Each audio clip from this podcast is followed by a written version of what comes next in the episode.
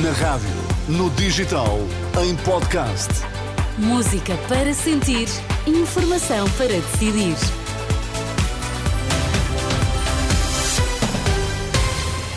Três minutos depois do meio-dia, edição do meio-dia com Carla Fino. Olá, Carla, mais uma vez, o que é que temos a esta hora?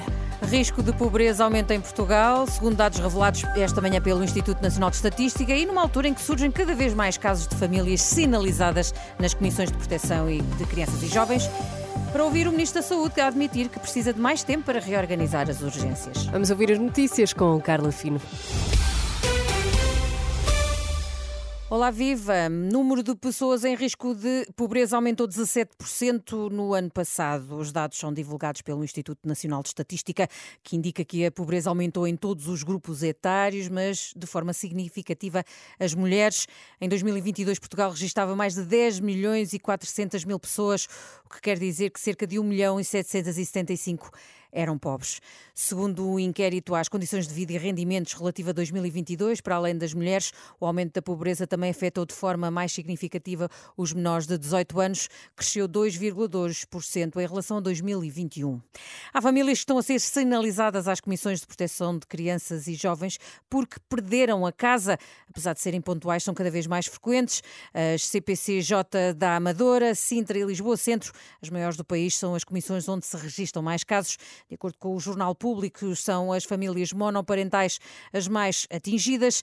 À Renascença, o padre Joaquim Jardim Moreira, aliás, eh, da Rede Europeia Antipobreza, afirma que a maternidade em Portugal está a ser penalizada num quadro que classifica de desumanização. Estamos numa situação em que o capital é que comanda a vida, o mercado cego é que comanda a vida das pessoas e as pessoas são sujeitas ao mercado e tudo depende daí. Este é o grande problema, que estamos numa desumanização. Estamos a caminhar numa desumanização brutal. Declarações do padre Jardim Moreira, ouvido pelo jornalista João Cunha. A operação contou com a ajuda do ministro dos Negócios Estrangeiros português. A Unidade Nacional de Combate à Corrupção da Polícia Judiciária, em cooperação com as autoridades do Brasil, realizou várias buscas num processo que investiga um alegado esquema de falsificação de documentos para obtenção de nacionalidade portuguesa. Segundo o Expresso, o esquema montado visava favorecer a entrada em Portugal de membros do primeiro comando da capital e do Comando Vermelho, duas das mais perigosas fações criminosas da América Latina. Ainda em comunicado, a Judiciária informa que as buscas decorreram em território em Lisboa, no Rio de Janeiro e em Saquarema. Recordo que esta investigação resulta de um inquérito da Inspeção-Geral Diplomática e Consular na sequência de denúncias de utentes. Sabe-se agora que o Ministério dos Negócios Estrangeiros participou na operação. O governo precisa de mais tempo para reorganizar o Serviço Nacional de Saúde, numa altura em que há 36 serviços de urgência com condicionamentos no país. Manuel Pizarro reconhece que a dependência do SNS das horas extraordinárias de médicos é um problema crónico. Ainda assim, o ministro da Saúde considera aceitável o funcionamento em rede que tem sido praticado. Estamos a falar de um problema crónico do nosso sistema, que é a dependência do sistema de milhões de horas extraordinárias prestadas pelos médicos. Nós temos, de facto, de criar um modelo que eh, obvie essa circunstância e se precisa de medidas que vão demorar tempo para fazer efeito, o que temos é que garantir que as medidas de contingência que serão tomadas no entretanto dão resposta às necessidades dos portugueses.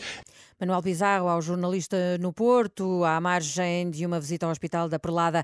Entretanto, a Federação Nacional dos Médicos lembra a reunião negocial de amanhã, a 36 em comunicado responsabiliza o Ministério da Saúde por não ter sido ainda capaz de produzir um acordo à altura das necessidades dos médicos e do Serviço Nacional de Saúde. O sindicato apela a Manuel Pizarro, que tem aqui uma derradeira oportunidade de salvar as carreiras médicas e o futuro do SNS. Recordo que a nova ronda de negociações entre sindicatos sindicatos médicos e Manuel Pizarro estão marcadas para amanhã a partir das duas da tarde. Digo-te ainda, Teresa, que a reitora da Católica é um dos novos membros de, do Conselho de Administração da Gulbenkian. A instituição anuncia esta manhã que tem três novos membros que vão completar o Conselho de Administração, presidido por António Feijó. Além de Isabel Capelou Gil, que assume funções executivas, passam a integrar o Conselho de Administração também Cristina Casalinho, com função executiva, e Marika Hedin, que assume funções como Senior Advisor ao lado de Emílio Rui Vilar. Obrigada, Carla Fino. Até